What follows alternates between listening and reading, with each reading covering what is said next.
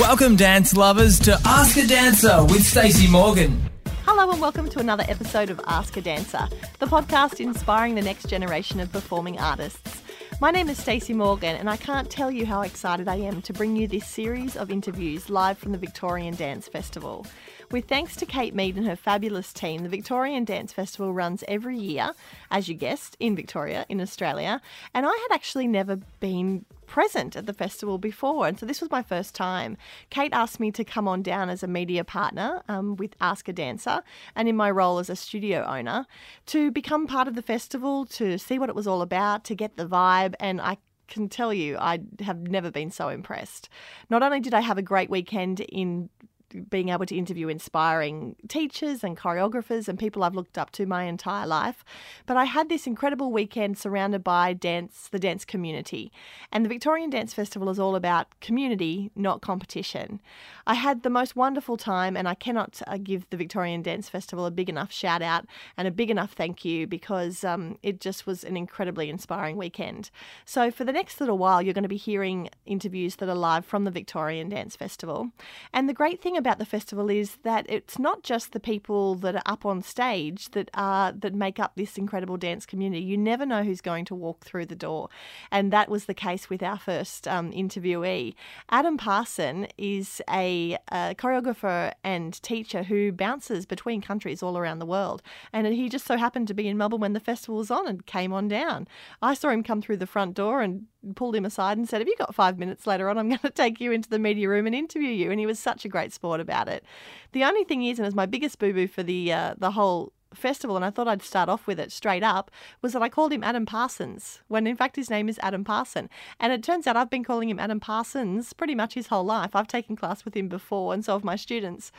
And so I apologise for that, Boober, that you'll hear straight up for this first interview.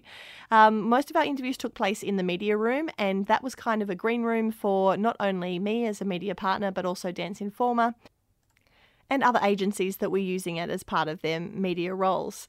It was also a green room for teachers who had yet to be on stage to conduct their classes. So there's a little bit of chatter and a bit of noise that you will hear throughout some of the interviews, depending on what time of the day the interview was taking taking place. You'll hear noise in the background with Adam's interview because Kathryn McCormick and Tate McRae were warming up and they were about to go on stage and Kathryn was teaching a class that Tate was assisting in. And Adam hadn't seen Kathryn in um, what seemed like months or years because when they saw each other when we burst through the door, um, they were all very excited. So there was great energy amongst the festival, and um, it was so great to be able to have the experience of meeting and working with these incredible choreographers and teachers. So I hope you enjoy our Victorian Dance Festival special here on Ask a Dancer, and we'll kick it straight off with our very first interview with Adam Parson. Thanks so much for tuning in. Hello and welcome to Ask a Dancer, the podcast for inspiring the next generation of performing artists. My name is Stacey Morgan. I'm the principal of Port Macquarie Performing Arts, and joining me is the fabulous Adam Parsons. How you doing? Good. How are you? I'm very well. I'm at the Victorian Dance Festival, and you may be able to hear um, background noise because we're in a green room at the moment, yes, with people waiting to go on and teach their classes. But I have watched you for years and I've been lucky enough to take class with you as well. Um, and I had no idea that you'd be here at the Victorian Dance Festival. Neither did I. what I love about this festival is that, that sense of community. You never know who you're going to see, you never know who you're going to get to take class with, and there's no competition. Everyone's just here for the right. community. Right. It's fabulous. So, um, Ask a Dancer is all about inspiring the next generation. Tell us, how did dance come into your life, and and who really inspired you in those early years? Okay, well, dance came into my life very late. I started dancing at 26. Wow, And, uh, I did not know that. Yeah, I, I was a computer analyst and a systems engineer at a computing firm in Washington, D.C. Wow. Randomly, my sister asked me to take her best friend to dance class. Walked into the studio when I heard all the noise, the thumping, the girls jumping, the guys lifting, and I was, that's it. And it just, uh, it just took hold in my heart, and I'm like shifted careers since then. And um, it just, it keeps me young, keeps me healthy, keeps me happy. It keeps me traveling around the world. I'm very, very fortunate to travel around the world. Um, I've just been to Japan for the first time a couple of weeks ago. Wow. Um, and in Hong Kong, and then I was in Perth, and then I was in London before that. So I mean, for me as a career, dance has been really great. Um, but the person that inspired me to do that was my, my one of my mentors, Billy Goodson, who actually is a choreographer for the Moulin Rouge, one of the original Moulin Rouges. And um, he does the same thing that I do, um, traveling around the world, inspiring kids, just teaching and choreographing, and I just love it. That's so awesome. Yeah. When you talk about home, where did you grow up? Well, I was born in Kenya, and then I left Kenya when I was 14 and moved to the East Coast. Um, we were in Maryland first, and then we were in Virginia, and Virginia is where uh, my teacher's uh, studio was. Terry School of Dance and Gymnastics. Fabulous. and so, from tell us about that touring life and that, that world that you live in now, where you get to go and teach and inspire. What's your favourite thing about that? Well, um, I think um, one of the one of the greatest things about touring is for me. I love food, um, and before honestly, before I was going to be a dancer, I was going to be a pastry chef in Vienna. I was Ah. going to be a pastry chef. So traveling around, being able to experience all the food and the cultures, it's it's one aspect. Um, I think one of the greatest aspects about traveling for me is learning that people are a different way, but it's the right way Yeah. um, in for them. And it's really interesting to see people driving on the left side, and I've done this before. People driving on the right side, people driving on the left side, and it just is what it is. And um, you just learn more about yourself as a human being. You know how to how to be a more complete human being. I feel like we're all different tribes. We used to be one tribe, and now we're all separated to different tribes, and we have these all different mannerisms that we all need, and we don't know them unless you travel and learn about them. Yes. So it's really been great. And just to talk about that really quick, for instance, as a teacher, when I go to teach in uh, Mexico, for instance, I will ask the dancers for a certain arm position, and it will be nowhere like it. But they're so passionate about getting there. Yeah. Like, Whoa, okay, that's the passion side. If I go to Switzerland and I ask for that same arm position, it will be there, but will be there with a with such a precision that that's what their focus is is about the precision. If I teach in Japan, there's such a focus about getting it right that they're just the detail is amazing. The, the amount of detail that they put on it. So everybody around the world just they just give you a different sense of who you are as a human being just by watching them move or watching them eat or watching them drive or watching them dance or just watching how a mom holds her hand um, from this way where another mother holds her hand that way with her child.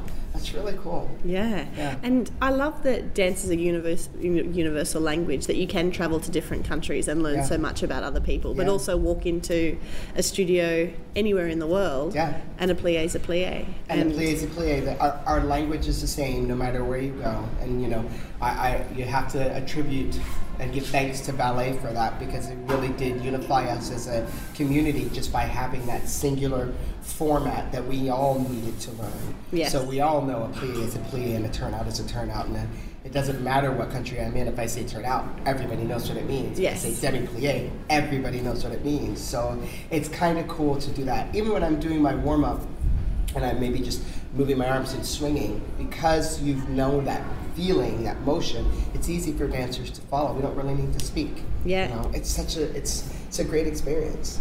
So for young dancers who are listening who you know they would like a career in dance and they'd like to be able to travel the world and share that experience but are perhaps a little bit hesitant to leave their own backyard and to leave what they know and to go and do something so daunting what advice do you have for those dancers that are looking to step out of where they are Well, um, I can't speak for myself because when I was when I won a scholarship from Virginia to go to LA, I got the heck out of there. so for me, it was like I'm out, I'm gone. Yeah. Um, and it's always been for me a sense of an adventure and a sense of my whole family is like that. When I told my mom I was leaving, she's like, "See you later." Send a postcard.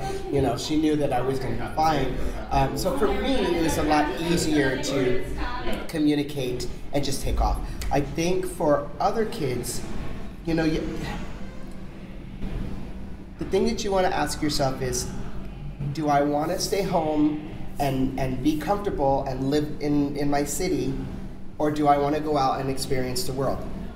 Both of them are correct. Neither one is wrong, either or. So what I try to tell the kids is just because you're leaving doesn't mean you can't come back if it doesn't work out. Yeah. So you can always go and experience it. Go uh, take it as a mini vacation and go and see what it's like. And you know, I've had a lot of kids come from um, other countries and other states in the United States come to the States, do the scholarship program, and just realize mm, it's not for me. I'm going to go back home and I'm going to dance there. And it's totally fine. Yeah. I think we get, um, I think people get the sense of if I leave and I go somewhere and I don't, quote, I'm making quote fingers, make it, then I'm wrong. And that's not it. No. Your human experience is your human experience. Absolutely and right. So when you get out there and you see, hey, I like it, I'm going to stay here and I'm going to give it a shot, great. If you're like, hey, you know what, I miss my family, I'm going to go home and be with my family, that's just That's okay equally too. valid. They're both valid. That's information I wish that I had when I was younger because uh, coming from a small town, uh, Port Macquarie, I found that uh, that it, once you left and once you went off, there was this expe- expectation that you weren't coming back Right. because you were going to make it in the big wide world, and, and that was that. Right. And I, I feel exactly the same way as you do. Going back can be going forward in a way. A hundred percent, a hundred percent. And and I'm not going to sit there and say that I didn't have those feelings myself, because of course you have those feelings of I've got to go out there and make it, and if I come back, it's considered a failure. But that's not true. Yeah. You know, the longer that I'm out in LA or in New York, and I just look at stuff, I realize I don't have to be here. I can go back home. I can come to Australia. I can come, you know, go back to Virginia to see my family. I don't have to. Life is so fleeting. Yeah. And, you know, the more that you base your opinions and your thoughts and your feelings on what other people are going to think about you, you're living their life. And Yeah. there's no point. And the people who, look, and let's be honest, you may leave and go out there and do things and it didn't work out and you may come back and there may people that be there may be people that go oh you didn't make it but then there's going to be people that go we love you come on back Mm-hmm. and those are the people you need to focus on And they're the people you need to surround yourself and with. those are the people you need to surround yourself with because then your life is going to become more full That's you know? beautiful advice. Yeah. Absolutely. So tell us, what are you doing in Australia except for enjoying the Victorian Dance Festival? Um, well, I am, um, you know, I am a part of the faculty of Global Dance, Mm-hmm. and Global Dance didn't come to um, Australia this year. So I said, you know what? I'm going to come to Australia and I'm going to say hello. I'm going to let people know, you know, I'm here and tour around and and just see Australia. So I've started in Perth and um, I made it to Canberra. I'm going to Adelaide. I'm going to Gold Coast, and I'm going to go to Sydney. oh, that's so And, great. Yeah, it's been fun, and I've been teaching and choreographing along the way, and it's been really great. So just enjoying Australia like I always do. I love it here, and I actually started a drone company, and so I've been acquiring footage for my drone company as well. Okay. Side note, kids, you should always have a side hustle because you never know when you're going to need it.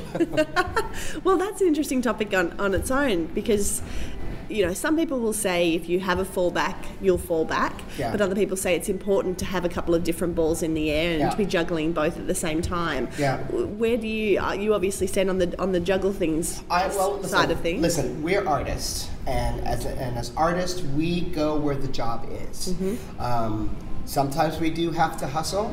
Um, I've been very fortunate in my career that as a dancer, I worked with some pretty prominent people, which was great. I realized it's not what I wanted to do. I didn't want to be a dancer dancer. I, I wanted to be a choreographer and I wanted to be a teacher. So I knew as a choreographer and a teacher, I had to make my craft really strong.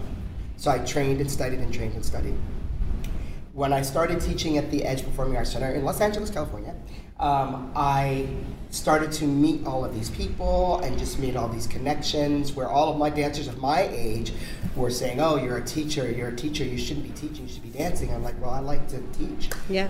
And I started meeting people from Australia, started meeting people from Italy, started meeting people from Mexico, all these people. And this is what I try to tell people, you have to make your you have to have a strong base and, and make have have little uh, career building moments in your mind all the time because you never know when you're going to use them. I have had some relationships with people for over 20 years now, and I travel to these countries every year. So I have set up a, a, a, a system of income for myself Yeah. that I don't have to really worry like the other dancers are now because they're not dancing. Yeah. Um, Do I have to hustle? Sure, everybody has to hustle. I'm a dancer, and I'm a dancer by heart, so we have to hustle. I have to ask people if they're interested in work, if they'd like some choreography, blah, blah, blah. Some people don't know who I am, so you have to go and introduce yourself. That's part of hustling, it's part of what you have to do. Um, I the side job for me is because I love doing other things. And you know, before my dad passed away, he said to me, he said, "What do you do for fun?" I said, "I dance." I said, "No, Dan." He said, "Dance is your job. What do you do for fun?" I said, "Well, dance is fun for me." He goes, "Okay, but you've got to have certain other things that make you happy." Yeah. So that's why I started going into drones, and uh, I've been doing editing. I've been, I just edited um, a music video that I creative directed on in LA, and it's about to come out soon. I'm really excited about. So I really think it's about. I don't think it's about hustling as much as it is using the talents that you have. Just like you, you went from radio to school. You're putting them together. It's utilizing your talents to create a job for yourself. Yeah. I mean, that's what we do, you know. So, yes, we have to hustle. Yes, we have to juggle. But I wouldn't have it any other way. Really, I really wouldn't have it any other way. And for aspiring dancers that are looking to have a career where they get to travel and, and, and have these incredible experiences like you've had, what what are some of the attributes that you think that they need to have to make it? Right. And what advice do you have for those kids that are coming through? I think, um, and and I pay attention to this, kids, because it's really important. I really want you to think about what you're watching on YouTube, what you're watching on Facebook, what you're watching on Instagram, because the kids that you see and the dancers that you see that have millions of followers don't necessarily aren't necessarily the ones that you need to be following because they're not the ones that are the constructive ones. They're great, and I'm not taking anything from that person at all. They worked hard to get their profiles up, but you can't aspire to be someone who's not doing what you want to do. And sometimes when you look at that person and you go, I'm not that person, you take away from yourself. Just because they have six million followers and you have a hundred, that doesn't make any sense. Make any sense at all. Yeah. So for me, you've really gotta you really gotta focus on who you are. You gotta focus on what you want to do. The best way to work in the industry, however, is to be as fully loaded as possible. And fully loaded means as best at jazz, tap, lyrical, contemporary, ballet, musical theater as possible so that when you get out there and you get you get amongst those 10 choreographers that say I need this, you can say I can do that, I need this, I can do that, I need this, I can do that. If you focus on jazz funk only, or contemporary only, or jazz only, or hip hop only, or, or musical theater only, you limit your income. And that's what you need to think about. You mm-hmm. limit your income as a dancer. And you want to make as much money as you can to train more, to experience life more, to have the sense of freedom to get out what you need to get out. But if you don't train and get as versatile as possible, you're going to have a very limited career and you're going to have a very short career. Very short. So really focus on who you are, what you want to do, train as much as you can so that when you're when you're out there ready to perform, you're available and any choreographer can say, Oh, look at Carrie. I'll use her for this job for musical theater. Oh, but you know what? She's good at tap. I'll use her for this job for tap. Oh, you know what? I have a movie coming up and she's good at ballet. I'll use her for ballet. Because choreographers are looking for dancers that are versatile and well-rounded. Yes. I do want to touch on social media. I'm not going to say that social media is not relevant in this age. This is the age of your this is your year. This is social media is your generation. I'm not saying that social media isn't gen- isn't your isn't necessary, but you got to know how you use social media mm-hmm. effectively. That's all I have to say about that. Personal brand is so important. It is. It is. It is. And it's being- crazy, but it is. It is. And being on social media, you have to be careful whether you're working now or whether you're working in 10 years' time. What is online about you through your social media channels is there forever. And it's and it's it's making up the DNA of your brand that Yeah. somebody is going to hire one day. So And side note social media Side from note, us. social media profiles. but this is and this is the other thing that I was talking about to this other kid. Um, I'm not going to say who it was, and you probably won't know anyway. But um, she posted her she posted a video of herself, and she's only 14, and it was a very provocative video. And I said, "What are you doing?" She goes, "Oh, I'm just dancing. I'm just doing my hip twirls." And I said, "That, that, that doesn't that's not that doesn't look good. It doesn't." It's not going to read well. And she goes, I know, but I can just delete it. And I said, here's the thing about deleting somebody has it. you can never don't think just because it's deleted that it's not still there. It's kids, it's still there. Yeah. And if somebody wants to find it, they will find it. You have to be careful what you're putting on social media. And Absolutely. it's it's just you can't can't take the risk. And you know, I will put on, and I and, and I will say this: I think the more honest you are on social media, the better it is. Somebody, um, I fly business class a lot. I fly economy a lot, but I'm not going to only post the business class pictures. Some people only post the business class pictures because it's the look they have. I just posted a video of me sitting in economy with no window, and it freaked me out. But I was like, oh my god, I'm in economy with no window. What's going on? But you know, the more the honest, the, the more honest you are on social media, the more honest followers you have, and the better people that you're gonna want following you in the first place. Absolutely. Yeah, And on that note, Yeah. where can people find you on social media to follow you? at Adam Parson, and I am also uh, www.adamparson.com, and then Facebook is also Adam Parson. Fabulous. Yeah. Adam Parson, thank you so much for joining us on Ask Oh, a Dancer. Thank you. Thank you. Of course, we are broadcasting live from the Victorian Dance Festival. You may hear the festival going on in the background. Apologies for any extra noise that you get. If you can subscribe to our podcast on iTunes, we would really love it. Or if you could leave us a rating and review, even better. That I'm gonna do it. Oh, fabulous! That just helps us share the love um, of Ask a Dancer all around the world. Thank you so much for joining us, and we'll be back soon with more interviews live from the Victorian Dance Festival on Ask a Dancer. See ya. Thanks for listening to Ask a Dancer with Stacey Morgan. Get in touch with us at wpmpa.co or at Dance Q&A on Twitter.